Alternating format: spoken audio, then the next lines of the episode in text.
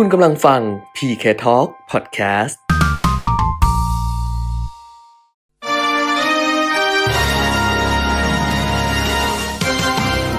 รายการเงินทองต้องรู้ โดยขวัญชนกวุฒิกุลและปิยมิตรยอดเมือง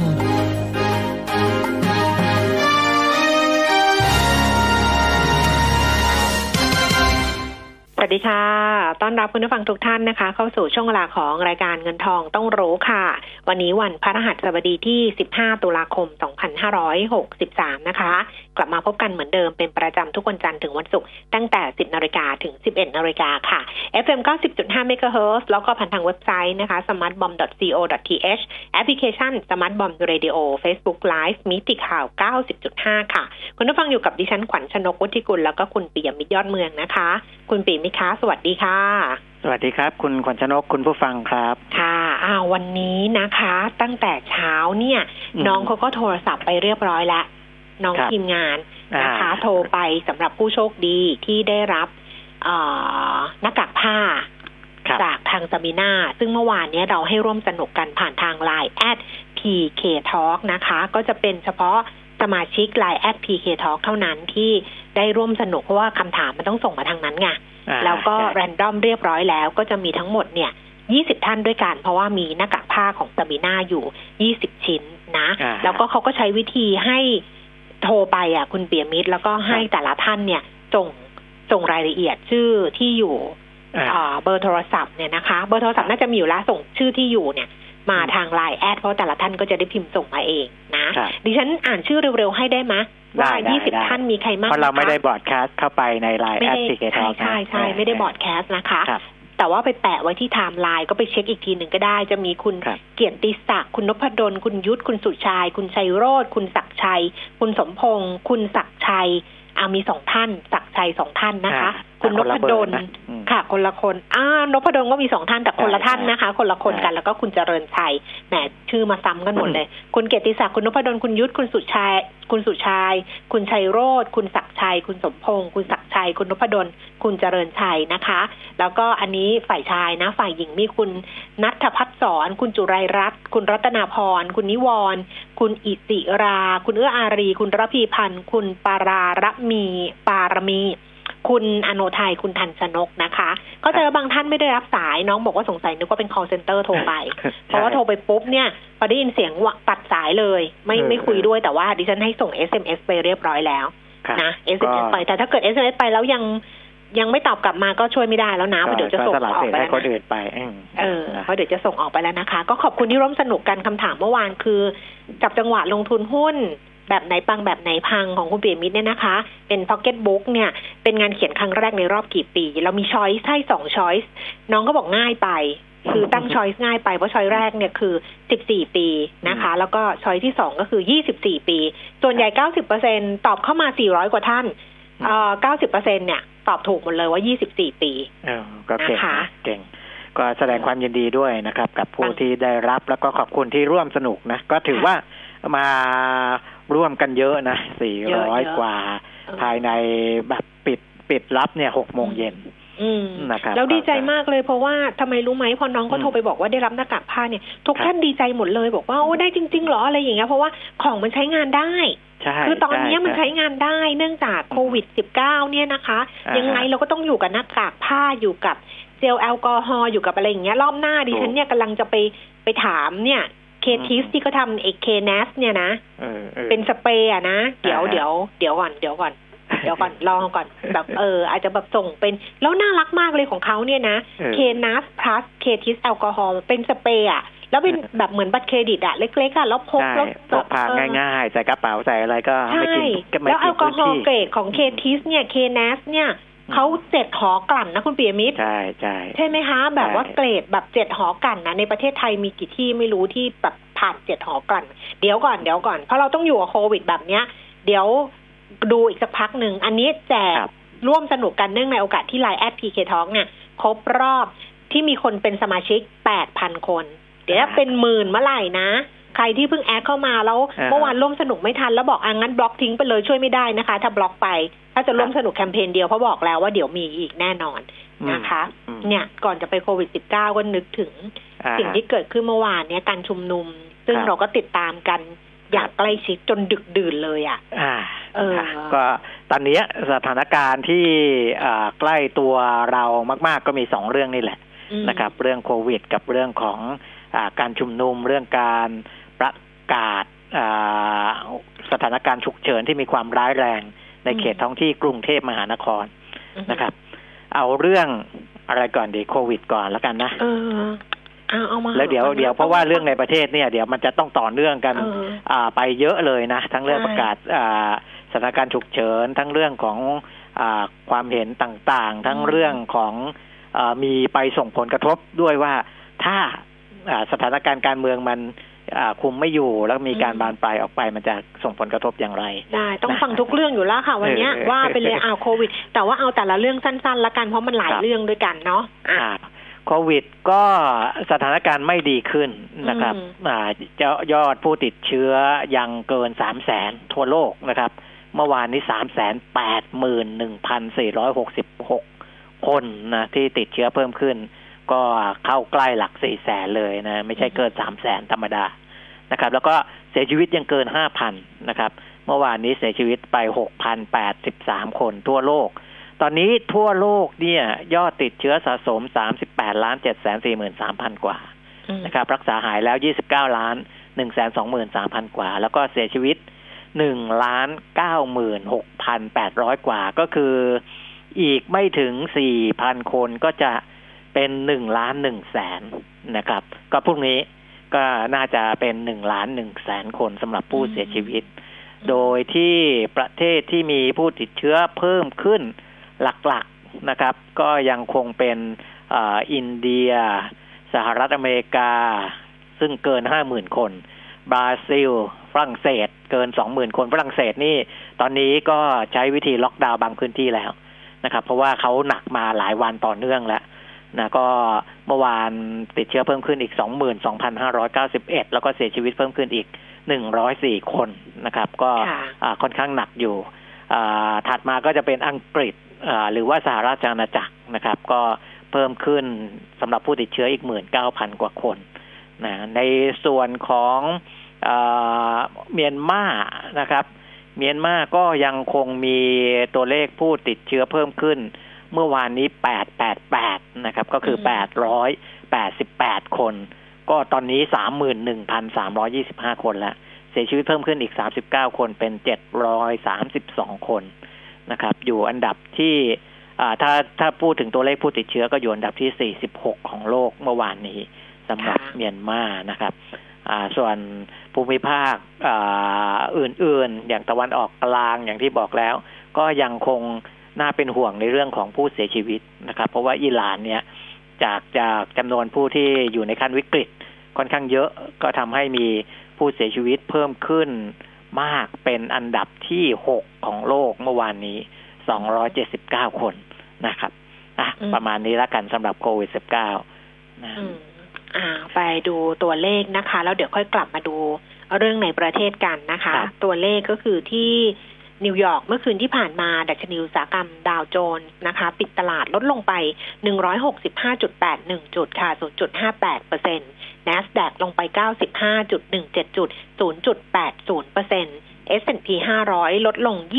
23.26 จุด 0.66เปอร์เซ็นต์ค่ะส่วนยุโรปนะคะ ลอนดอนฟุตซี่ร้อยลดลง 34.65 จุด CAC 40 ตลาดหุ้นปารีสฝรั่งเศสลงไป 5.94 จุด และดัคซังเฟิร์ตเยอรมนีเพิ่มขึ้น 9.07 จุดค่ะ ส่วนในเอเชียนะคะ โตเกียวนิเกอีปิดเช้า 23,517 จุด ลดลงไป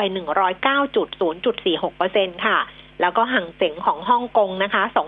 24,393 จุด ลงไป 273.1%กว่ากว่าๆตลาดหุ้นเซี่ยงไฮ้ดัชนีคอมโพสิต 3,338 จุด ลดลง 2.0.07%ค่ะ กลับมาดูความเคลื่อนไหวของตลาดหุ้นบ้านเรา ในเช้าวันนี้ดัชนีราคาหุ้นก็ปรับตัวลดลงนะคะ 10นาฬิกา15 นาที 1,255.53 จุดค่ะ ลงไป 8.46 จุด 0.67เปอร์เซ็นต์มูลค่าการซื้อขายก็จะบางๆ หน่อย 15 นาที 7,500 ล้านบาท SET Fifty 788.12 จุด ลงไป 6.69 จุดค่ะ มูลค่าการซื้อขายประมาณสัก 4,000 ล้านบาท ดูหุ้นที่ซื้อขายสูงสุด 10 อันดับนะคะ อันดับที่หนึ่งเป็นหุ้นของฮาน่า51 บาท ราคาเท่าเดิมค่ะ K-Bank 72 บาท 25 สตางค์เท่าเดิม โอสถสภา 32 บาท 50 ลงไป 1 บาท 50 สตางค์ ปตท 33 บาท ลดลง 25 สตางค์ RBF 10 บาท 70 เท่าเดิมนะคะ IVL 24 บาท ลดลง 20 สตางค์เดลต้า196 บาท 50 ลงไป 3 บาท 50 ค่ะ CPO 59 บาท 75 ลดลง 50 สตางค์ CPF 26 บาท 75 สตางค์เพิ่มขึ้น 25 สตางค์และ Advance นะคะ 174 บาท ลดลง 2 บาทค่ะคุณผู้ฟังที่จะฝากคำถามนะคะ ในช่วงที่สองวันนี้เนี่ย เราคุยกันกับคุณ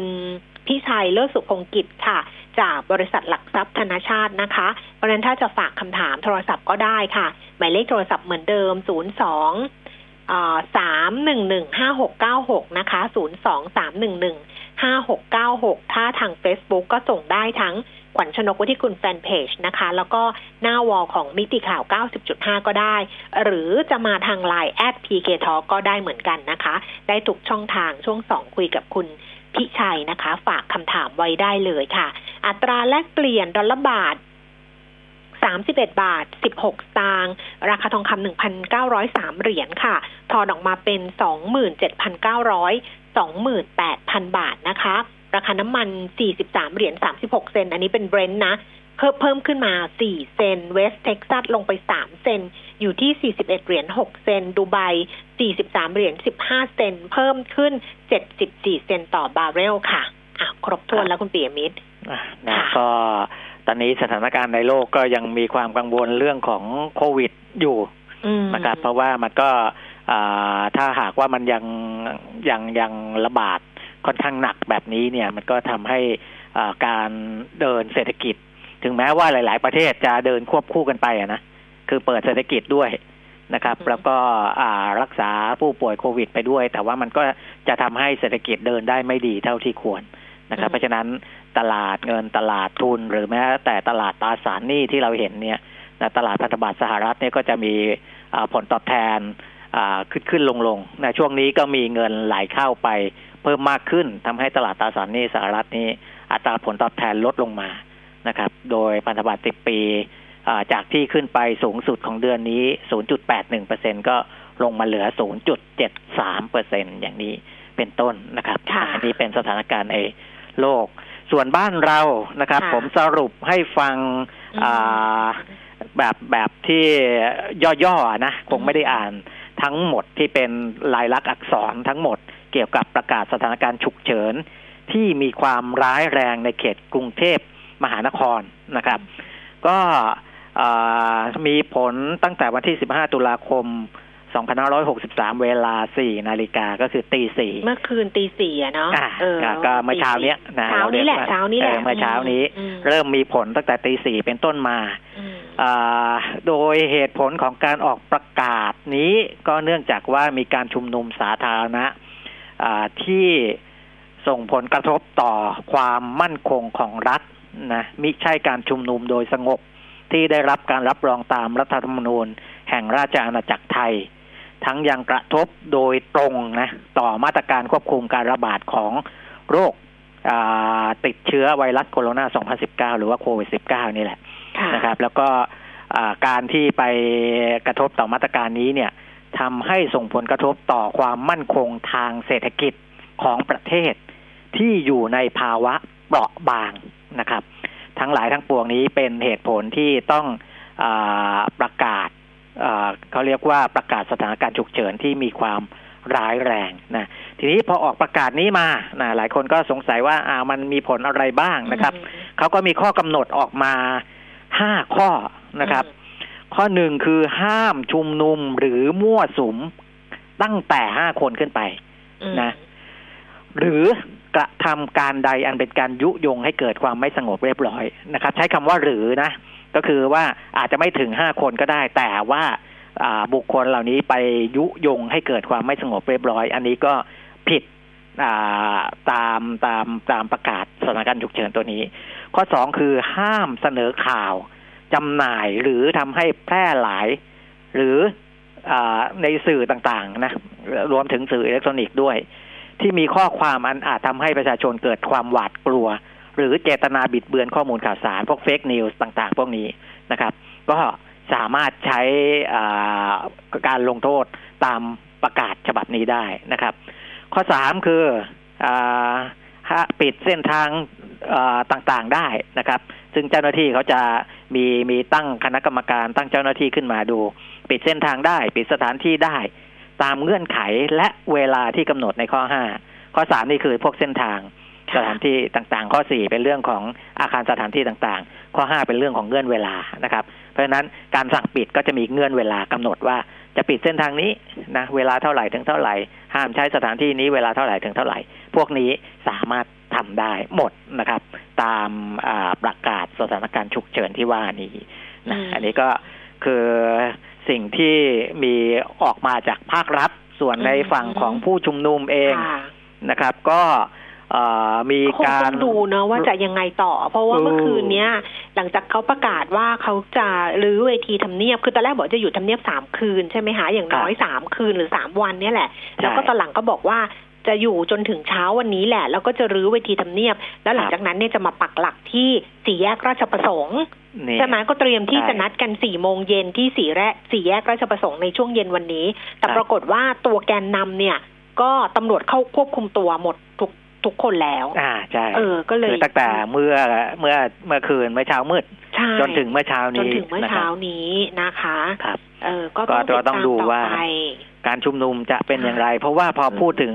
แยกราชประสงค์นี่อืมอ่าบรรดาพ่อค้าแม่ขายซึ่งเขาก็เจอมาหลายละลอกกันนะอืมก็บ่นๆกันพอสมควร นะครับอ่าซึ่งเดี๋ยวเดี๋ยวจะมีเรื่องผลกระทบทางเศรษฐกิจมันก็ที่เป็นเรื่องทางเศรษฐกิจ อันนี้ใช่คุณใช่ผู้ฟังคุณผู้ฟังฟังเราแบบเปิดใจนะ เพราะว่าอืมอันเนี้ยคือดิฉันมั่นใจว่าว่าหลายท่านที่ฟังอยู่เนี่ย ต้องหงุดหงิดคุณเปียมิตรครับคือไม่ชอบใจบางท่านก็บอกก็อาจจะชอบใจ บางท่านก็ถูกไม่ชอบใจ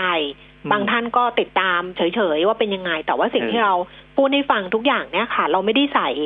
ความเห็นหรืออารมณ์หรืออะไรเข้าไปเลย เพราะฉะนั้นเนี่ยเราฟังกันแบบเป็นข้อเท็จจริงจริง ๆ ว่าครับผลกระทบที่มันเกิดขึ้น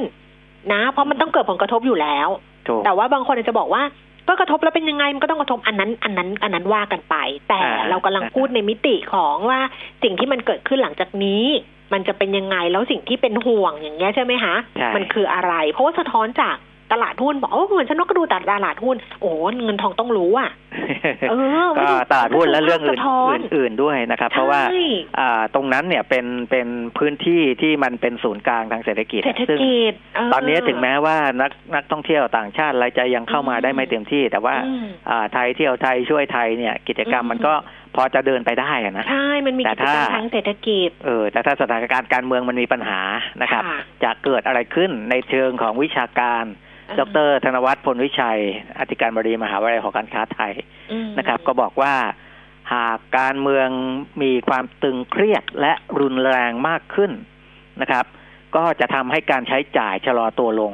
นะมาตรการต่างๆ ที่ภาครัฐออกมาเนี่ย ซึ่งคิดว่าจะทำให้มีเงินหมุนเวียนในระบบเศรษฐกิจอ่าหลายรอบเนี่ยม นะอาจจะเหลือแค่รอบเดียวหรือไม่เกินสองรอบอืมคือนะจครับริงคืๆอเนี่ยเราเราเราคิดว่ามันจะหมุนหลายรอบไงใช่โดยเฉพาะไอ้ไอ้เนี่ยไอ้ช็อปดีมีคืนอะซึ่งมันอ่ายาวไงมันตั้งเริ่มใช่ยี่สามตุลาแล้วมันจะยาวสองเดือนกับหนึ่งสัปดาห์ เพราะฉะนั้นใช่เนี่ยการซื้อมันจะเกิดหลายรอบได้อ่าแล้วปรากฏว่าอาจจะเกิดขึ้นแค่รอบเดียวถูใช่กไหมการหมุนถ้ามันหมุนหลายรอบมันก็จะมีผลต่อเศรษฐกิจอ่าเป็นทวีคูณขึ้นไปนะครับค่ะแต่ถ้ามันหมุนแค่รอบเดียวหรือไม่เกินสองรอบนี่มูลค่าอ่า เม็ดเงินที่จะหมุนกันจริงๆเนี่ยมันจะเหลือประมาณสักหนึ่งจุดห้าถึงสองแสนล้านบาทนะเพราะฉะนั้นมันจะไปส่งผลกระทบต่อ GDP ไตรมาสที่สี่ที่คาดคาคาดการไว้ว่าจะขยายตัวเป็นบวกได้สองถึงสามเปอร์เซ็นตอืมนะแต่ว่าอ่าคือถ้าขยายตัวได้เนี่ย มันก็จะทำให้ GDP ทั้งปี 2563 ติดลบน้อยลงนะอืมแต่ถ้าการเมืองมีผลเนี่ยอ่าจะทำให้ไตรมาสสี่ที่ คิดว่าจะบวกได้2-3%เหลือบวกแค่1%เพราะฉะนั้น GDP ทั้งปีก็จะติดลบอยู่6-7%อืมนะครับ จากเดิมที่คิดว่าถ้าเงินหมุนตามที่ควรจะเป็นเนี่ยเอ่อ GDP อาจจะติดลบปีนี้เนี่ยแค่สี่ถึงห้าเปอร์เซ็นด้วยซ้ำสักห้าเปอร์เซ็นนะครับอะไรอย่างเงี้ยเออใช่ไหมอันนี้อาจารย์ธนวัฒน์บอกนะค่ะเพราะฉะนั้นก็ต้องดูว่าอ่าการชุมนุม จะยืดเยื้อยาวนานแค่ไหนนี่แต่ต้ว่าองดูต้องดูดิฉันว่าต้องดูวันเนี้ยว่าว่าฝ่ายผู้ชุมนุมอะ พอแกนนำเขาถูกถูกควบคุมตัวไปแล้วเนี่ยครับเอ๊ะเขาจะเกาะกันยังไงเขาจะเขาจะทำยังไงต่อนะ หรือว่าใครที่จะขึ้นมาเป็น แกนนำในระลอกต่อไปอะไรประมาณเนี้ยอันนี้ต้องดูนิดนึงนะอ่าคนที่แสดงตัวนำออกมาหลักๆเลยนะครับอืมช่วงแปดโมงกว่า ก็มีอืมแถลงการของคณะก้าวหน้าอืมนะครับ ก็คือคุณธนาธรจึงอ่ารุ่งเรืองกิจเห็นคุณปธระนาธาธนรไลคณะฟ์สดก้าวหน้าอ่าอ่า ก็เป็นคนแถลงอืมด้วยตัวเองนะครับอืมก็คือเขามีแถลงการด้วยแหละอืมแล้วก็อ่านแถลงการตามตัวอักษรเป๊ะๆนะครับอืมคือเรียกร้องอยู่สามเรื่อง หนึ่งคือรัฐต้องปล่อยตัวผู้ชุมนุมอืมทั้งหมดอ่าอืมที่ถูกควบคุมตัวไปนะครับสองคือต้องยกเลิกประกาศสถานการณ์ฉุกเฉินที่ผมพูดไปเมื่อกี้เนี่ยอืมอ่าจะต้องยกเลิกในทันทีอืมนะครับ แล้วก็สามคือหยุดก้าวล่วงประชาชนนะครับอืมเป็นสามข้อเรียกร้องของคณะก้าวหน้านะเนื่องจากว่าเหตุผลที่เรียกร้องสามข้อนี้ก็เนื่องจากว่าเขามองว่าการชุมนุมที่อ่า ผ่านมาเนี่ยไม่ไม่เข้าเหตุให้มีการประกาศสถานการณ์ฉุกเฉินนะอืมก็อ่าแต่แล้วแต่ก็ภายใต้สถานการณ์ฉุกเฉินเนี่ย คุณนานาทองก็ไม่สามารถที่จะระดมคนไปตั้งเวทีลั่นประสงค์ได้นะอ่าเดี๋ยวเขาจะจะจะอืมแสดงท่าทีอีกทีหนึ่งเออตอนนี้เรียกร้องก่อนนะครับ เรียกร้องก่อนอ่าโดยเขาก็บอกว่าประกาศสถานการณ์ฉุกเฉินนี้ทำให้มีอ่าเจ้าหน้าที่รัฐเนี่ย มีอำนาจเกินขอบเขตกฎหมายปกติอย่างมาก นะครับ เช่น เข้าไปตรวจสอบยับยั้งการใช้เครื่องมือสื่อสารได้อืมควบคุมตัวประชาชนได้เจ็ดวันอืมรวมถึงสั่งห้ามชุมนุมตั้งแต่ห้าคนอันนี้อยู่ในประกาศอยู่แล้วอ๋อแล้วนะก็ครับมีเรื่องเรื่องการห้ามนำเสนอข่าวอะไรด้วยใช่ไหมอ่าใช่เออนะครับอ่าเพราะฉะนั้นคณะก้าวหน้าเรียกร้องให้รัฐบาลของพลเอกประยุทธ์จันทร์โอชา ปล่อยตัวผู้ถูกจับกลุ่มทั้งหมดนะครับ อันนี้ข้อหนึ่งข้อสองรัฐบาลต้องยกเลิกประกาศสถานการณ์ฉุกเฉินร้ายแรง นะซึ่งไม่มีความจำเป็นใด ๆ เลยในช่วงนี้นะอ่ามิฉะนั้นถ้าไม่ทำเรื่องสองเรื่องนี้เนี่ย สถานการณ์จะลุกลามบานปลาย ขยายวงการชุมนุมออกไปทั่วประเทศอืมนะครับ ต้องไม่ลืมว่าตอนนี้เราประกาศเฉพาะในเขตกรุงเทพนะในกรุงเทพอ่าอ่า เพราะฉะนั้นอ่าสถานการณ์ที่คุณธนาธรบอกเนี่ย สามารถที่จะลุกลามไปได้ทั่วประเทศ แต่ว่าจริง ๆ ทั่วประเทศเนี่ย มันน่ากังวลน้อยกว่าในเขตกรุงเทพซึ่งเป็นอ่าศูนย์กลางอะนะ ก็ก็อาจจะมีการชุมนุมที่กระจายออกไปทั่วประเทศสามรัฐบาลต้องจัดการระงับขบวนการเผยแพร่ข่าวปลอม เพื่อด้อยค่าแพร่มนทินให้กับผู้ชุมนุมโดยด่วน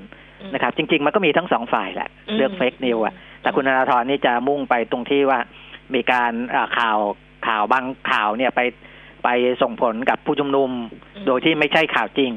นะครับอืมตรงนี้ก็แต่ดิฉันเห็นภาพการใช้กำลังนะ คืออาฮะดิฉันก็อ่ามีมีเพื่อนใน Facebook ทั้งสองฝั่งนะอืมดิฉันก็จะเห็นว่าทั้งสองฝั่งก็ลงลงลงคนละแบบอะ่ะ ก็แสดงว่ามันมีทั้งสองฝั่งไงถูก ใช่ไหมถูกแต่ก็ยังดีที่อืมไม่ถึงกับแบบรุนแรงมากเอนะอคือไม่ใช้ใช่อาวุธอะไรที่มันใช่ใช่ร้ายแรงอะนะค่ะแต่ก็ไม่ดีทั้งนั้นแหละไม่ดีทั้งเอนั้นอแหละแต่ไม่ดีลงอย่าอย่าเกิดการปะทะกันเลยอ่าวันนั้นก็กลายนะครับเป็นว่าอันนี้เป็นประเด็นที่เป็นเรื่องในประเทศที่จะต้องติดตาม แล้วก็มีผลอ่ากกระทบกับ เพราะฉะนั้นเศรษฐกิจแน่ ๆ อยู่คืแล้วอตลาดหุ้นก็ลงตอนนี้ตลาดหุ้นเนี่ยลงไปเนี่ยสิบสองจุดนะคะเออหนึ่งเปอร์เซ็นต์ ที่ผมยกมาให้ให้ทั้งสองด้านนะอืมทั้งฝั่งภาครัฐ ซึ่งต้องบังคับใช้กฎหมายกับอีกฝั่งหนึ่งซึ่งเรียกร้องให้อ่าหยุดการบังคับใช้กฎหมายที่เกินเลยเนี่ย เพื่อให้คุณผู้ฟังได้เห็นว่าสถานการณ์มันยังไม่ได้สงบนะอืมอ่ามันยังไม่ได้สงบนะครับ โดยเฉพาะในโลกทวิตเตอร์นี่ร้อนแรงแบบโอ้สุดขีดอะนะครับอืมเพราะฉะนั้นถึงแม้ว่าจะมีประกาศสถานการณ์ฉุกเฉินออกมาแล้วอืมนะฮะอ่า แต่ยังไม่ได้มีสัญญาณถึงว่าทุกฝ่ายจะทำตามนั้นนะครับนะแต่พอไม่ทำตามเนี่ย เจ้าหน้าที่ของรัฐเขาก็มีกฎหมายไงตอนนี้เอ่อนายกรัฐมนตรีก็ตั้งเอ่อเป็นคณะอ่าผู้ที่จะเข้ามาดูแลสถานการณ์ตรงนี้เนี่ยขึ้นมาคณะต่างๆนะครับ อ่า เรียบร้อยแล้วนะอันนี้ก็ในในเชิงการเมืองในเชิงการชุมนุมก็คงต้องจับตาดูกันต่อไปค่ะว่าประเด็นจะเศรษฐกิจ เป็นอย่างบอกไร บอกว่าประเด็นเศรษฐกิจก็เดินหน้าไป เพราะว่าเออเมื่อวานนี้นะคะ เมื่อวานนี้เนี่ยแบงก์ชาติเขาพบกับนักวิเคราะห์คือเดี๋ยวนี้แบงก์ชาติเขาก็จะมีงานประชุมนักวิเคราะห์ แล้วมันมีประเด็นเรื่องของเอ่อเรื่องของการดูแลหนี้อะคุณเปียมิตรหครัลับงจากการพักชำระหนี้ของสถาบันถูกการเงิน มันจะสิ้นสุดในเดือนตุลาคมก็ทำให้คาดว่าลูกหนี้เอ่อประมาณสักสี่สิบเปอร์เซ็นเนี่ย ที่จะต้องช่วยต่อเออ คือเราก็คุยกันไปใช่ไหมถ้า40เปอร์เซ็นใช่ต้องอุ้มต่อก็แสดงว่า60เปอร์เซ็นเนี่ยเขาเขาสามารถที่จะดูแลตัวเองได้นะอ่าคะแต่นี้แนวทางในการที่จะช่วยดูแลไอ้40เปอร์เซ็นเนี้ยต่อเนี่ยแบงก์ชาติบอกว่าเตรียมที่จะตั้งเป็น AMC ขึ้นมานะเออ AMC ก็คือบริษัทรับบริหารหนี้เราก็คุ้นอยู่แล้วล่ะครับ เพราะเรามีประสบการณ์แล้ว AMC เนี่ยดิฉันรู้จักครั้งแรกนี่ต้องต้องพูดนะ เดี๋ยวหาว่าพูดไม่ครบนะ เพราะดิฉันไปทำข่าวเองเคยพูดในรายการที่แล้วว่า AMC เนี่ยคือคุณทักษิณเอามานะอืมตอนคุณทักษิณชินวัตรเนี่ยเป็นนายกอ่าฮะตั้ง AMC ไปประชุมกับสมาคมธนาคารไทยประชุมที่ดุสิตดุสิตชะอำอะดุสิตอ่ารีสอร์ทแอนด์อ่าโปโลขับชะอำเมื่อก่อนก็ชื่อนี้ตอนไม่รู้เปลี่ยนไปยังนะดิฉันไปทำข่าวเอง แล้วก็ตั้งขึ้นมาเพราะว่าใช้วิธีแบบตัดหนี้เสียไปเลย คือให้แบงก์อะเป็นคลีนเลยคุณปิมิตรเอาหนี้เสียเอาคุณปิมิตรก็คุ้นเคยอยู่แล้วมก็คือโยกหนี้เสียไปเลยแบงก์มันก็จะเดินหน้าไปได้ใช่ไหมใช่แล้วก็ ANC AMC ก็เอาหนี้เสียเนี่ย มาบริหารมาบริต่อหารมันก็ใช่เหมือนบสกบบสอะไรอย่างเงี้ย แต่พวกนั้นถูกก็มีอายุจำกัดใช่ไหมคะใช่แต่อันเนี้ยบอกว่าจะต้องตั้งขึ้นมาทำเหมือนแบบ warehousing อะแต่ว่าอันนี้อ่าดูแลทั้งหนี้ดีแล้วก็หนี้เสียครับที่แบงก์ชาติเขาเขาเขาบอกเนี่ยว่าอาจจะต้องใช้ วิธีการนี้เป็นแนวแนวทางนะคืคะอในการที่จะปราบลักษณะเรื่องไอนี้ตัวใหม่เนี้ยนะครับอืมที่บอกเป็น warehousing เนี่ยเออที่ที่มันจะต่างจาก AMC ทั่ว ๆ ไปอืเนี่ยมอ่าเดี๋ยวต้องไปดูรายละเอียดอีกทีนะอืมแต่ว่าอืมแนวคิดที่ได้ยินมาเบื้องต้นเนี่ยอืมก็คือว่าอ่าบางทีแบงก์อ่าที่คิดว่านี่ก้อนนี้อืมนะถ้าเอาไว้กับตัวเองจะเป็น NPL เนี่ยอืมตัดไปให้ AMC แต่ว่าบางทีคือเดิมเนี่ยจะตัดขายไปเลยอืมอืมอ่า เช่น นี่อ่าตรงเนี้ยร้อยร้อยบาทอาจจะขายไปที่เมื่อก่อนนี้สมัยวิกฤตต้มยำกุ้งจะขายไปแค่สามสิบบาทเขาเรียก haircut ใช่ไหมอ่าอ่า haircut ใช่เออคือตัดเหมายกเข่งไปเลย เอาไปเลยเอาไปเลเอยอเอาไปเลยนะอ่าก็คือไม่ต้องมาบริหารจัดการละแบงค์แบงค์ยอมตัดส่วนขาดทุนไปเจ็ดสิบเปอร์เซ็นต์อืมนะครับ ขายไปแค่สามสิบาทจากร้อยบาทอืมแต่ว่าในตัวของ AMC ตัวใหม่เนี้ย Warehousing อาจจะเป็นลักษณะที่เอาไปก่อน นะอืมตัดไปโดยไม่คิดเป็น NPL ของแบงค์เอาไปแต่ว่าฝากไว้ในอนาคตเหมือนกับฝากไว้เป็นโรงรับจำนำเอาไปอะฝากไว้เออเออในอนาคต เดี๋ยวแบงค์รู้สึกว่าตัวเองจัดการอ่า NPL หรือว่าอะไรของของตัวเองได้ดีแล้วเนี่ยอืมเดี๋ยวไปขอซื้อกลับมา อืม อ่า ไปเอากลับมานะครับ ลักษณะคล้ายๆโรงรับจำนำอะพูดเอง่ายอๆเหมือนลงะตึงอะเอาหนี้เออไปตึงไว้ก่อนตึงไว้ก่อน ซึ่งซึ่งอันนี้มันก็มีทั้งหนี้ดีหนี้เสียเพราะว่าถูกเพราะว่าหนี้ยังไม่เสียเป็นหนี้ดี แต่อย่างที่คุณบิมบิตบอกว่า ถ้าดูแล้วมันมีโอกาสจะเป็นหนี้เสียใช่ไหมคือยังเป็นหนี้ดีอยู่อะมันก็สามารถที่จะไปแปะไว้ก่อนเอาไปตึงไว้ก่อน แต่อันนี้นี่เดี๋ยวแบงค์ชาติบอกว่า มันจะต้องมีรายละเอียดมีความชัดเจนถูกคือตอนนี้คิดคร่าวๆว่าเออจะตั้งเป็น warehousing อย่างเงี้ยนะคะ ในการอืมดูแลหนี้ของสถาบันการเงิน เพราะว่าตอนนี้ ถ้าในเชิงเศรษฐกิจก็ต้องยอมรับว่าต้องกลับมาดูเรื่องของการแก้หนี้อ่าฮะเป็นสำคัญแหละ เพราะว่าพอผ่านโควิดไปเราคลายล็อกดาวน์ตั้งแต่มิถุนายน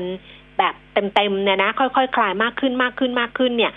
ต้องดูว่าใครอยู่ใครไปไงคลายแล้วใครอยู่ใครไปใครเริ่มไปได้ ใครไปไม่ได้ มันก็จะเห็นผลกันหลังจากตุลาคมนี้แหละ เขาก็เลยต้องจัดการเรื่องเนี้ยเป็นเรื่องหลักๆเรื่องใหญ่ แต่เรื่องที่เกี่ยวกับเราอีกเรื่องหนึ่งก็คือว่า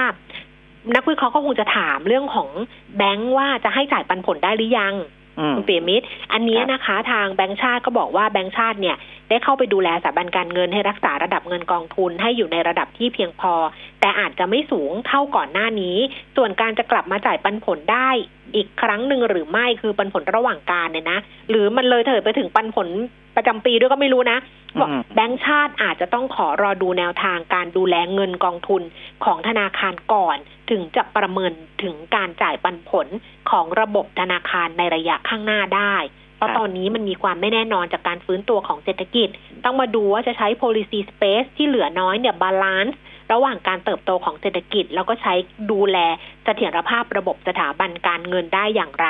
อืมถ้าเติบโตมากไป แต่สถาบันการเงินรับภาระมากไป มันก็เป็นปัญหาเพิ่มมากขึ้น ถ้าครับสถาบันการเงินไม่ดูแลลูกหนี้ก็กระทบกับสถาบันการเงินได้ ก็ต้องสร้างสมดุลระหว่างเสถียรภาพ และการเติบโตของเศรษฐกิจด้วยค่ะครับ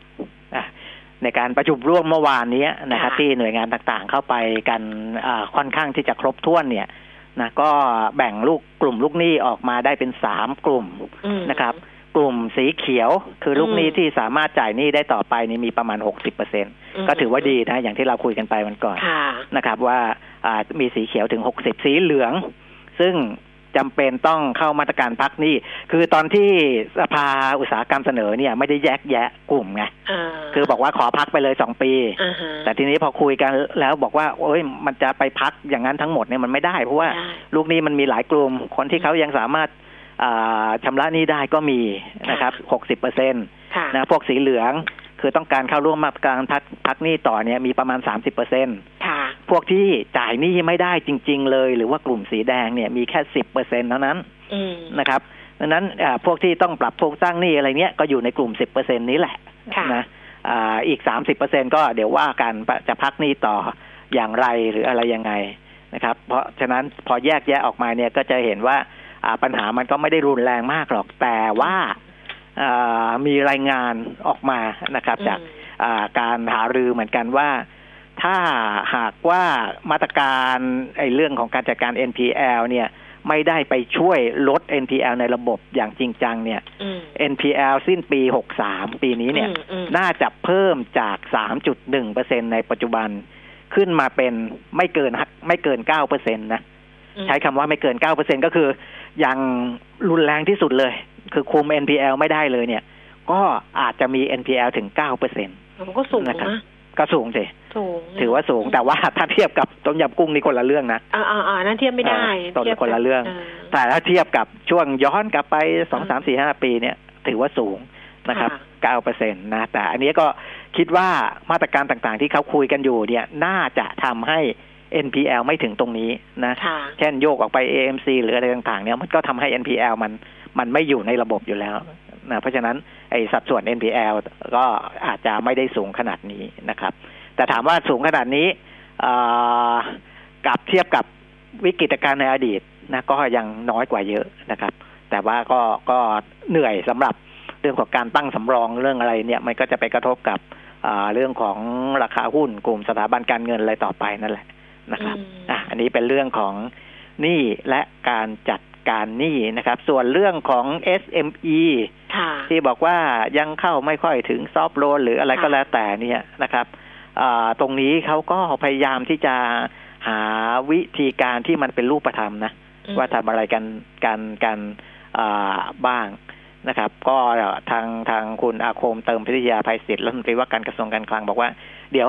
คุยกันให้มันจบครบรูปไปเลยนะครับอืมเพราะพวกนี้เนี่ยเป็นประเด็นที่ทุกคนรู้ปัญหาอยู่แล้วอืมนะรู้ปัญหาอยู่แล้ว เพียงแต่ว่าอ่าการดีไซน์การออกแบบวิธีการ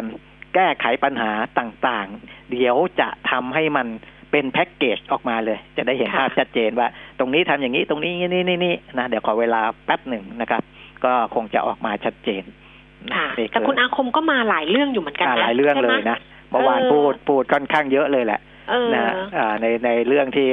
สื่อมวลชนก็สนใจซักถามกันนะครับอืมอืมค่ะแต่มาก็โจทย์โจทย์หนักเลยอะมาถึงก็เจอเรื่องหลักใช่เรื่องใหญ่อยู่เหมือนกัน คือจริง ๆ คุณอาคมก็จะพูดถึงเรื่องทั้งนโยบายทั้งระยะสั้นระยะอ่าปานกลางนะค่ะถ้าระยะสั้นก็ให้ความสำคัญกับการบริหารภาพรวมเศรษฐกิจให้ฟื้นตัวฟื้นตัวโดยเร็วก่อน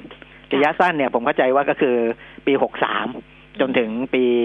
หกสี่อ่าสักกลางปีเนี่ยนะครับ ตรงเนี้ยต้องทำยังไงให้เศรษฐกิจมัน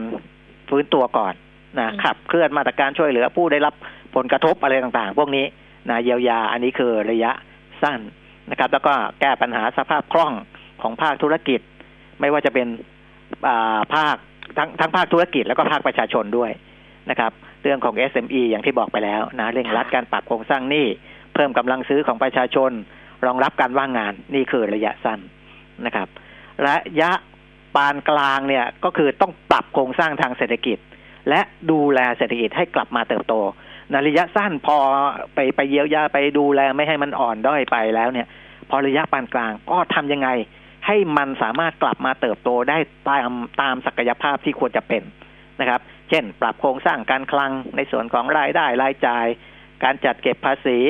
เรื่องของระบบออนไลน์เทรดในเรื่องของระบบ e-logistic อ่าต่างๆ เหล่านี้นะเป็นเรื่องของการทำให้เติบโตได้เต็มศักยภาพแล้วนะครับ ก็เป็นหลักๆสองส่วนก่อนแล้วกันระยะยาวนี่ยังไม่ต้องพูดถึงกันมาก เพราะว่าระยะยาวมันก็อยู่ในแผนที่ได้ได้ออกแบบกันไว้ก่อนหน้านี้อยู่แล้วนะครับ อันนี้คือที่คุณอาคม ให้สัมภาษณ์กับสื่อมวลชนนะค่ะอ้าวส่วนประมาณนี้ คุณผู้ฟัง วันนี้เงียบกริบเลยคุณปียมิตรสงสัยแบบว่า สนใจเรื่องอื่นอะ คือจริง ๆ ก็น่าสนใจเรื่องอื่นจริงๆนะอ่าฮะเนอะอ่าฮะมันก็น่าสนใจเรื่องอื่นนะเพราะประเด็นมันก็กลายเป็นประเด็นทางการเมืองที่จะต้องติดตามสถานการณ์ไงว่า อะไรจะยังไงต่อไปนะคะ แต่ว่าไม่ว่าจะเสพเรื่องไหนก็ตามเพราะตอนนี้เนี่ย บางทีเราไม่สามารถที่จะดูบางเรื่องเนี่ยจากข่าวที่เป็นข่าวหลักๆ ใช่ไหมใช่เราก็จะอยู่ในโซเชียลอยู่ในอะไรคลิปคลิปอะไรอย่างเงี้ยเยอะไปหมดเพราะฉะนั้นก็ที่ ก็ดูแหละ ก็ดูที่อยากแหละจะเพราะว่าจะฝากไว้ก็คือต้องใช้สติและอืมระงับอารมณ์ให้ดีด้วยนะอืมเมื่อเช้านี้ขับรถออกมาที่ทำงานเนี่ยนะครับอืมก็รถเขาค่อนข้างโล่งแหละอืมแต่ว่าจะเจอรถหลายคันเลยขับรถด้วยความฉุนเฉียวใช้อารมณ์นะไม่รู้ว่าโอ้ไปฉุนเฉียวมาจากไหนนะครับ ก็เออก็เวลาที่ที่หงุดหงิดอะไรก็อย่าไปลงกับรถกับถนนหรือ เอ่อเป็น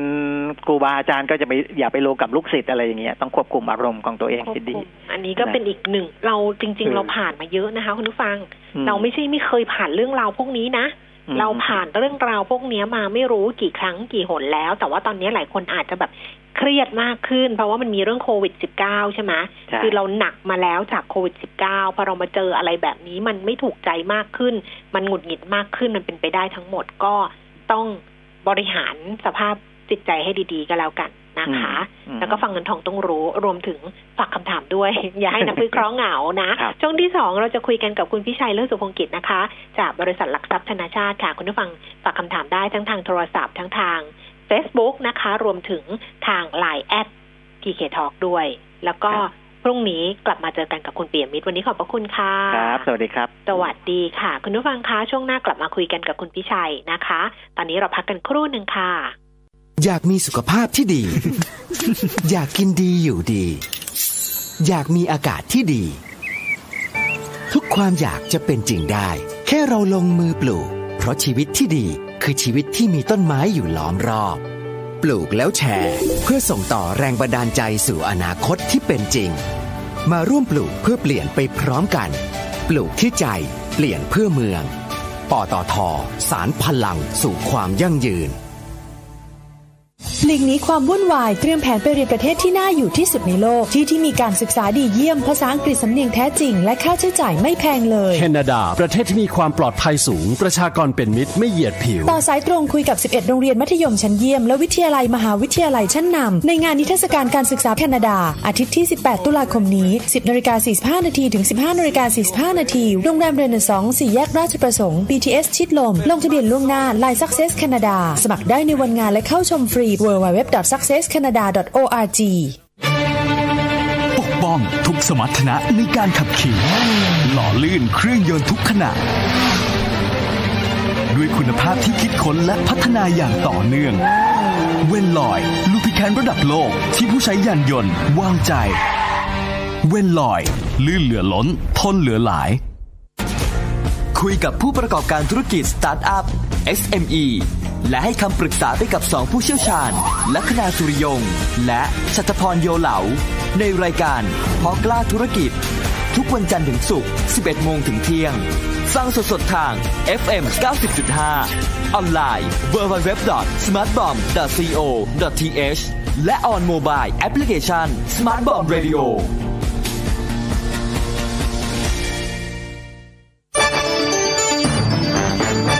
มิติข่าว 90.5 สะท้อนทุกเรียมมุมของความจริง สนับสนุนโดย น้ำมันเครื่องเวนลอย ลื่นเหลือล้น ทนเหลือหลาย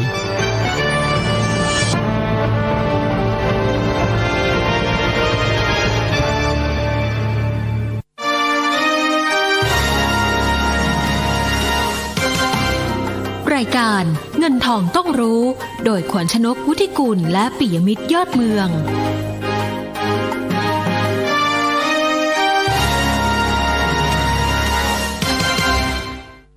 10นาฬิกา45 นาทีนะคะ ช่วงที่ 2 ของเงินทองต้องรู้ค่ะ ดูภาพรวมการซื้อขายของตลาดหุ้นไทยกันนะคะ หลังจากดัชนีลงไปต่ำสุด 1,249 จุดนะคะ ตอนนี้ก็อยู่ที่ 1,255.11 จุดค่ะ ลงไป 8.88 จุด มูลค่าการซื้อขาย 14,720 ล้านบาท วันนี้เราคุยกันกับคุณพิชัยเลิศสุพงกิจจากธนาชาติตอนนี้รอสายเรียบร้อยแล้วค่ะ คุณพิชัยคะสวัสดีค่ะ สวัสดีครับคุณแก้มครับและท่านฟังครับ ค่ะ ดูสถานการณ์ทางการเมืองแล้วตลาดหุ้นได้รับแรงกดดันเยอะไหมคะ ก็กังวลนะฮะหลังจากที่มีการประกาศสถานการณ์ฉุกเฉินในเขตกรุงเทพนะครับเอ่อมีการจับกลุ่มแกนนำบางส่วน แล้วก็ยังมีส่วนหนึ่ง นัดชุมนุมต่อกันในวันนี้อีกนะฮะเอ่อดูตลาดกังวลนะฮะจะสังเกตว่าหุ้นที่ดึงตลาดเนี่ย เป็นหุ้นท่องเที่ยว หุ้นศูนย์การค้า โดยเฉพาะในย่านราชประสงค์นะครับ แล้วก็รวมถึงสถาบันการเงิน เนื่องจากมีความกังวลว่า ถ้าสถานการณ์การชุมนุมยืดเยื้อเนี่ย ก็จะทำให้ถ่วงการฟื้นตัวของเศรษฐกิจในระยะถัดไปนะฮะผู้ลงทุนโดยเฉพาะต่างชาติซึ่งอยู่ไกล ไม่ได้มีความเข้าใจสถานการณ์ในบ้านเราเนี่ย ก็มองว่าการประกาศ สถานการณ์ฉุกเฉินเนี่ยเป็นสัญญาณเตือนว่ามีเหตุการณ์ไม่ปกติ เมื่อไม่ปกติ พวกนี้ก็อาจจะมีแรงขายลดความเสี่ยงออกมา มันจะสังเกตว่าหุ้นใหญ่ ๆ ที่ต่างชาติถืออยู่เนี่ยมีแรงกดนะฮะยังโชคดีที่ราคาน้ำมันดิบเนี่ยมันเด้งขึ้นมานะจากการที่ OPEC Plus เนี่ยสามารถเรียกว่าปฏิบัติตามข้อตกลงลดกำลังการผลิตลงได้ครบถ้วนนะครับ ทำให้ตลาดเนี่ยยังสามารถประคองเหนือตรง 1,250 จุดได้ อย่างไรก็ดีเนี่ยคงต้องรอติดตามสถานการณ์นะครับว่าเอ่อถ้าวันนี้ผ่านพ้นไปได้ด้วยดี ไม่ได้มีการชุมนุมอะไรที่ทำให้เกิดการกระทบกระทั่งกัน บรรยากาศความกังวล ก็น่าจะค่อยๆคลายตัวลงครับอือหือค่ะ ตอนนี้ทิศทางตลาดหุ้นเนี่ย เราจะเอายังไงดีคะคุณพิชัยอืม คือในต่างประเทศเองเนี่ยเอ่อจะสังเกตว่าก็ได้ลดทอนความคาดหวังเชิงบวก ต่อทั้งเรื่องวัคซีน ต่อทั้งเรื่องแผนกระตุ้นเศรษฐกิจเอ่อเพิ่มเติมจากทางสหรัฐนะครับค่ะทำให้อยู่ในโหมดที่เรียกว่าเริ่มเริ่ม wait and see รอกันนะฮะเอ่ออย่างไรก็ดีเนี่ยแม้ว่าเอ่อมันจะดูโซซัดโซเซเนี่ยแต่ว่าถ้ามีถอยลงมา หนึ่งสองสี่ห้าหรือต่ำกว่าเนี่ยอืมเราเรามองว่ายังมีหุ้นที่สามารถเลือกลงทุนได้นะครับเอ่อยกตัวอย่างเอ่อในกลุ่มเอ่อเรียกว่าหุ้นโลกนะฮะอิเล็กทรอนิกส์เนี่ยเห็นชัดเจนว่าเอ่อแข็งกว่าตลาดโดยรวมนะฮะจริงๆ แข็งมาพักใหญ่แล้วแล้วก็ยังมีทิศทางที่ดีนะอย่างตัวฮาน่าก็ได้ประโยชน์จากเรื่อง 5G นะตัวเดลต้าขึ้นเร็วเกินไปแล้วตัวนั้นเคยได้ประโยชน์จากเรื่องระบบ คลาวนะเรื่องของ KCE อซึ่งลูกค้าหลักคือค่ายรถยนต์ ก็เห็นว่าอยอดขายรถยนต์ทั่วโลกเนี่ยเริ่มกลับมาบวกเล็กน้อยละในเดือนกันยายน โดยเฉพาะในตลาดหลักของ KCE ในยุโรปเห็นการฟื้นตัวละนะเพราะฉะนั้นกลุ่มเนี้ยก็ยังแข็งกว่าตลาดต่อไป ในกลุ่มพลังงานปิโตรเคมี เราก็เริ่มเห็นราคาน้ำมันดิบดีขึ้น สเปรดต่างๆ ทั้งปิโตรเคมีทั้งค่ากันกลั่น เริ่มมีทิศทางฟื้นตัวขึ้น แม้ว่าก่อนหน้านี้จะย่ำแย่ก็ตามทีเพราะฉะนั้นในกลุ่มเราเนี้ยเชื่อว่าก็ยังสวนตลาดได้นะฮะเอ่อติม 5G เนี่ยเอ่อหลังจากตัว iPhone เปิดตัวแอปเปิลเปิดตัว iPhone 12 นะครับค่ะเอ่อก็คงช่วยกระตุ้นยอดขายมือถือในหุ้นที่เกี่ยวข้องคอมเซเว่นซินเนกอย่างนี้เป็นต้นครับเพราะฉะนั้นค่ะถ้าหุ้นที่เอ่ยมาพวกเนี้ยโซซัดโซเซลงมาตามตลาดโดยรวม แล้วก็มองเป็นโอกาสของการทยอยเก็บสะสมได้ครับค่ะคราวนี้ไปที่คำถามคุณผู้ฟังนะคะ ท่านแรกเนี่ยจริง ๆ ถามหุ้นกู้ค่ะ คุณพิชัยหุ้นกู้แสนสิริ แต่ว่าเขาถามเกี่ยวโยงไปถึงความเสี่ยงของอุตสาหกรรม ของแสนสิริของภาพรวมอุตสาหกรรม แล้วก็เลยถามว่าน่าสนใจไหมซื้อได้ไหมสำหรับหุ้นกู้ของแสนสิริอืมต้องต้องเรียนนะครับว่า ในกลุ่มอสังหาริมทรัพย์โดยรวมเนี่ยเอ่อได้รับผลกระทบเยอะ โดยเฉพาะยิ่งคนที่เน้นตัวทำคอนโดนะฮะอืมเราเห็นการปรับตัวของผู้ประกอบการตั้งแต่ช่วงโควิดละ ที่ยอมลดกำไรลง บางเจ้านี่ยอมเฉือนเนื้อด้วยซ้ำนะครับ เพื่อแลกกับกระแสเงินสด เอาสภาพคล่องกลับมาก่อนนะเอ่อณขณะนี้คนที่อยู่ในกลุ่มนี้ก็สถานการณ์ดูดีขึ้น แต่ก็ยังไม่ได้ปลอดภัย ซะทีเดียวในภาพรวมนะครับ ในขณะที่กลุ่มที่ทำแนวราบ มีสัดส่วนของแนวราบ เยอะๆ พวกนั้นปลอดภัยกว่านะจะเห็นว่ายอดขายยอดโอน ยังอยู่ในเกณฑ์ที่ดีนะฮะภาวะเศรษฐกิจโดยรวมที่ฟื้นตัวค่อนข้างล่าช้า ก็ทำให้ตัวยอดปรีเซล ในภาพรวมโดยเฉพาะในกลุ่มคอนโดเนี่ยถ้าไม่มีเรื่องมาตรการออกมากระตุ้นเนี่ยคงจะยากครับเพราะฉะนั้นคิดว่าในกลุ่ม ที่มี credit rating เหมือนเหมือนกันเนี่ย sector อื่นดูน่าจะปลอดภัยมากกว่าครับ เพราะฉะนั้นถ้าเลือกได้เนี่ยคิดว่าในกลุ่มที่มี credit rating เหมือนกันนะเอาเอาตัว sector อื่น ที่แข็งแรงกว่า อย่างพวกสาธารณูปโภคอะไรต่างๆ ก็น่าจะมั่นคงกว่าครับ ค่ะโรงไฟฟ้าราชบุรี ราคานี้น่าสนใจลงทุนไหมเน้นรับปันผลนะครับ ลงทุนได้หรือยัง คิดว่าเริ่มยืนได้แล้วนะครับ จะสังเกตว่าลงมายาวมากเลย ตอนปลายพฤษภาคมอยู่ตรงเจ็ดสิบาท แล้วลงมายาวๆ สะท้อนสองเรื่องหลักนะฮะ อันที่หนึ่งก็คือปริมาณไฟสำรองของประเทศเนี่ย มันเกินคือร่วมประมาณ 40%เพราะฉะนั้นคงคงจะปิดประตูสำหรับการเปิดประมูล IPP รอบใหม่ในช่วง 4-5 ปีข้างหน้านะครับ ตรงนี้กระทบทั่วทั่วทุกราย แต่ว่าผู้ประกอบการโรงไฟฟ้ารายใหญ่ของเราทุกคนรู้ตัวละ ก็ดิงรู้ตัวมานานแล้วด้วย ก็ลุกออกไปขยายในต่างประเทศ แล้วทุกคนสามารถการเงินแข็งแกร่งนะฮะอันนี้เรื่องหนึ่งที่ว่าลดทอนโอกาสที่จะมีการประมูล IPP เรื่องที่สองก็คือเป็นการปรับพอร์ตของทั่วโลกเลยก็ว่าได้นะครับจะสังเกตว่าช่วงหลายเดือนที่ผ่านมาเนี่ยเงินหนีออกจากหุ้น defensiveนะโยกเข้าหาหุ้นที่ได้ประโยชน์จากการฟื้นตัว ของเศรษฐกิจหลังยุคโควิดนะฮะเพราะในกลุ่มที่เป็น defensive ไม่ว่าจะเป็นโรงไฟฟ้าพวกสาธารณูปโภคร้อยแปดโดนกันทั่วทั่วเลยครับอันนี้อาจจะหมายรวมถึงพวกกอง REIT กอง infra fund ด้วยนะแต่เราคิดว่าเขาปรับพอร์ตมาหลายเดือนละนะในตัวของลาบเนี่ยราคาลงมาลึกมากนะ ตรงแถวห้าสิบเนี่ย ที่ยืนอยู่ณขณะนี้เนี่ยยิวสี่เปอร์เซ็นไปปลาย แล้วปีหน้าน่าจะทะลุห้าขึ้นมาได้ กระแสเงินสดมีความมั่นคงนะแล้วก็มีโอกาสได้ลุ้นจากการขยายออกไปต่างประเทศด้วยครับ ค่ะ NRF NRF นี่เพิ่งเข้ามาใช่ไหม หุ้นบอกว่าทุนห้าบาทห้าสิบห้าจะถือต่อหรือพอแค่นี้ อันนี้ตอบยากครับเพราะยังไม่ได้จัดทำบทวิเคราะห์ไว้ครับ ค่ะเพิ่งมาเนาะงั้นเอาไว้ก่อนแล้วกันนะคะ คุณพิชัย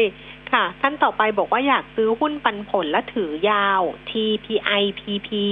หรือ TPI โพลีนน่าสนใจไหมคะ หรือมีตัวอื่นที่น่าสนใจกว่าคะอ๋อคิดว่าไปอยู่พวกโรงไฟฟ้าใหญ่ที่ลงมาลึกกว่า แล้วก็ให้ปันผลดีกระแสเงินสดก็ดีกว่าน่าน่าจะโอเคกว่า แล้วถ้าจะเน้นลงทุนในหุ้น ปันผลเนี่ยผมแนะว่าควรกระจายเป็นพอร์ต ไม่ควรเน้นตัวใดตัวหนึ่งครับ ก็อาจจะมีโรงไฟฟ้าใหญ่สักตัวหนึ่ง อาจจะเป็นราชบุรีนะตัวมือถือ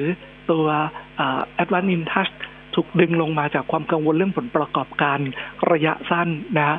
แต่คิดว่า ตัวยิวก็เริ่มน่าสนใจแล้วสำหรับตัว InTouch นะครับหรืออาจจะกระจายไปอยู่ที่ธุรกิจอื่นๆ เพิ่มเติมด้วยนะควรจะมีสักห้าหกตัวขึ้นไปครับนะถ้าจะเป็นหุ้นปันผลที่ดี และถ้า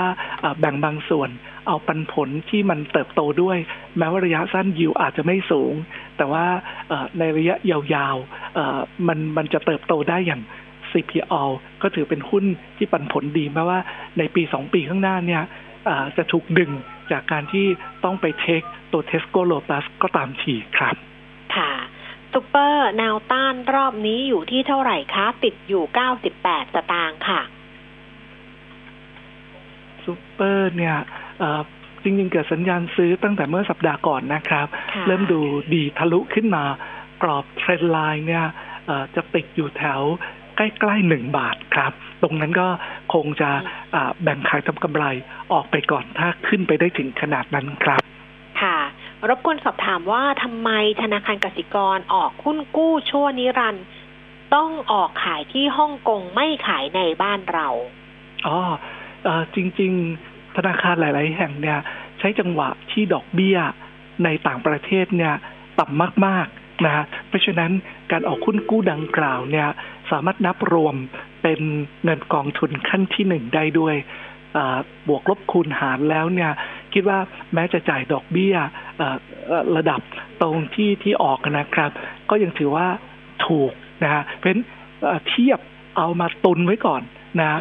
ในสถานการณ์ที่มีความไม่แน่นอนทำให้เงินกองทุนขั้นที่หนึ่งเนี่ย มีความแข็งแรง อันนี้หลาย ๆ แห่งทำไปแล้วก่อนหน้านู้น ธนาคารกรุงเทพก็ได้ทำไปแล้ว ก็ต้องเรียนว่าตัวหุ้นกู้ชั่วนิรันด์ที่ว่าเนี่ยนับรวมเป็นเงินกองทุนขั้นที่หนึ่งได้ และแม้จะมีภาระดอกเบี้ยอยู่บ้างเนี่ย แต่ก็ไม่ตัดผ่านงบกำไรขาดทุนจากเข้าไปที่ตัวงบงบตัวตัวส่วนทุนเลยนะฮะนั้นอาจจะไม่ต้องกังวลเรื่องผลประกอบการนะฮะแล้วแลกกับความมั่นคง แลกกับตัวฐานทุน ที่จะหนานแน่นรองรับความไม่แน่นอนข้างหน้าเนี่ย ผมคิดว่าคุ้มครับ ค่ะ แต่ว่าการไปขายในต่างประเทศอันนี้มันก็ส่วนใหญ่ดอกถูกกว่าดอกถูกกว่า แล้วก็อย่างนี้นะเขามีธุรกรรมเขามีธุรกรรมส่วนหนึ่งนะที่ปล่อยเป็นอัตราเป็นต่างประเทศด้วยเพราะในแง่การบริหารความเสี่ยงภาพรวมเนี่ยอาจจะใช้ตรงนี้เพื่อเอาไปปล่อยต่อในสกุลเงินต่างประเทศด้วยครับ อืมโอ้เคลียร์ค่ะ เข้าใจเลย MBK ค่ะ MBK ราคานี้ลงทุนถือยาวเน้นปันผลน่าสนใจไหมคิดว่าตัวเนี้ยกำลังปรับตัวอย่างหนักนะหลายคนก็คงทราบดีว่า MDK เนี่ยเป็นเป้าหมายของนักท่องเที่ยวต่างชาตินะซึ่งซึ่งมันไม่มานะ แล้วตอนเนี้ยก็ยังไม่รู้ว่าจะเปิดเต็มที่เนี่ยเมื่อไหร่นะมีการปรับตัวเยอะมากเลยนะเช่น จะเป็นศูนย์เรียนรู้นะตอนนี้จะมีการย้ายพวกศูนย์ติวเตอร์ทั้งหลายเนี่ยเข้ามาในตึกนี้นะเพื่อจะดึงอีกกลุ่มหนึ่งคือกลุ่มเด็กๆ กลุ่มนักศึกษาเข้ามาใช้ตรงนี้เป็นศูนย์ติวเตอร์นะครับ แล้วก็คงจะสร้าง traffic ใหม่ๆนะรอติดตามดูฮะคิดว่าราคาที่ปรับลงมาค่อนข้างแรงในช่วงตั้งแต่จริงๆลงมายาวๆเนี่ยตั้งแต่ก่อนหน้าโควิดด้วยซ้ำไปนะครับ ถ้าถ้าคิดว่าตัวระยะสั้นเนี่ยคงจะแบกขาดทุนอยู่บ้างนะ แต่ผมเชื่อว่าด้วยสินทรัพย์ที่มีอยู่มีศักยภาพที่ดี แล้วเราติดตามเฝ้าดูว่าการปรับพอร์ตธุรกิจครั้งนี้เนี่ย ผลตอบรับจะเป็นยังไง คงจะค่อยๆ เห็นภาพชัดขึ้นในหกเดือนข้างหน้าครับ ค่ะ IRPC ถือไว้นานแล้วนะคะ ต้นทุนห้าบาทยี่สิบทำยังไงดีคะ คิดว่าราคานี้ลงมาสะท้อนความกังวลเยอะเกินไประยะสั้นเนี่ยสเปรดก็ดีค่ากันกลั่นก็ดีเนี่ยแย่เป็นปริมาณสามอาจจะมีขาดทุนอีกนะครับ อย่างไรก็ดีเนี่ย เราคิดว่าราคาหุ้นตรงเนี้ยเทรดอยู่ประมาณ 0.6 เท่าของมูลค่าตามบัญชี แม้บริษัทมีขาดทุนบ้าง แต่เชื่อว่ากระแสเงินสดดี แล้วตัวส่วนนิสินต่อต่อทุน ก็อยู่ในเกณฑ์ที่แข็งแกร่งนะใครติดอยู่ก็ต้องทนสัญญาณเศรษฐกิจโลกเนี่ยเริ่มเห็นการฟื้นตัว ซึ่งก็จะทำให้สถานการณ์ล้นตลาดของโรงกลั่น แล้วก็ปิดโตเคมีบางสายเนี่ยจะค่อยๆ เริ่มดีขึ้นในสองสมปีข้างหน้าครับดังนั้นหุ้นลักษณะแบบนี้เนี่ย ท่านอาจจะต้องทนขัดทุนไปปีสองปีนะแต่เวลามันกลับมาตีตื้นคืนได้เร็วครับ อืมต่อที่ทิสโก้ต้นทุนหกสิบเจ็ดบาท ถือหรือขายคะ ถือครับนะตัวจริงๆทิสโก้เองเนี่ยก็มีเงินกองทุนขั้นที่หนึ่งเนี่ยอยู่ในเกณฑ์ที่สูงสุดก็ว่าได้ แถมกันการสำรองก็อยู่ในเกณฑ์ที่สูงสุด ธนาคารหนึ่งนะฮะเรียกว่ามีความพร้อมที่จะรับมือกับปัญหาเศรษฐกิจที่ฟื้นตัวล่าช้ากว่าที่ประเมินนะฮะขณะเดียวกันราคาหุ้นก็ได้ถอยลงมาเยอะพอสมควร สะท้อนความกังวลเรื่องการไม่จ่ายปันผลนะซึ่งเรามองว่าทิสโก้เองเนี่ย ยังน่าจะจ่ายปันผลได้ แม้จะไม่ได้สูงเท่ากับเมื่อปีที่ผ่านมานะฮะในในกรณีที่ที่เราประเมินโดยใช้สมมติฐานที่ที่เข้มข้นพอสมควร เราก็เชื่อว่ายังจ่ายได้อยู่ดี เป็นราคาที่ปรับลงมาได้สะท้อนมุมมองเชิงลบมากเกินไปไว้แล้วครับ อืมอ่าค่ะแหมจะต่ออีกตัวหนึ่งแต่เวลาไม่ได้จริงๆ เพราะฉะนั้นต้องขอบพระคุณคุณพี่ชัยมากๆนะคะ วันนี้ขอบพระคุณค่ะ สวัสดีค่ะ คุณผู้ฟังคะเราปิดท้ายเลยนะคะ กับดัชนีราคาหุ้น 1,255.19 จุดค่ะ ลดลง 8.80 จุด มูลค่าการซื้อขาย 17,350 ล้านบาท เดี๋ยวพรุ่งนี้กลับมาเจอกันพร้อมกับเคลียร์คำถามที่เหลืออยู่ด้วยนะคะ วันนี้ดิฉันลาไปก่อน สวัสดีค่ะ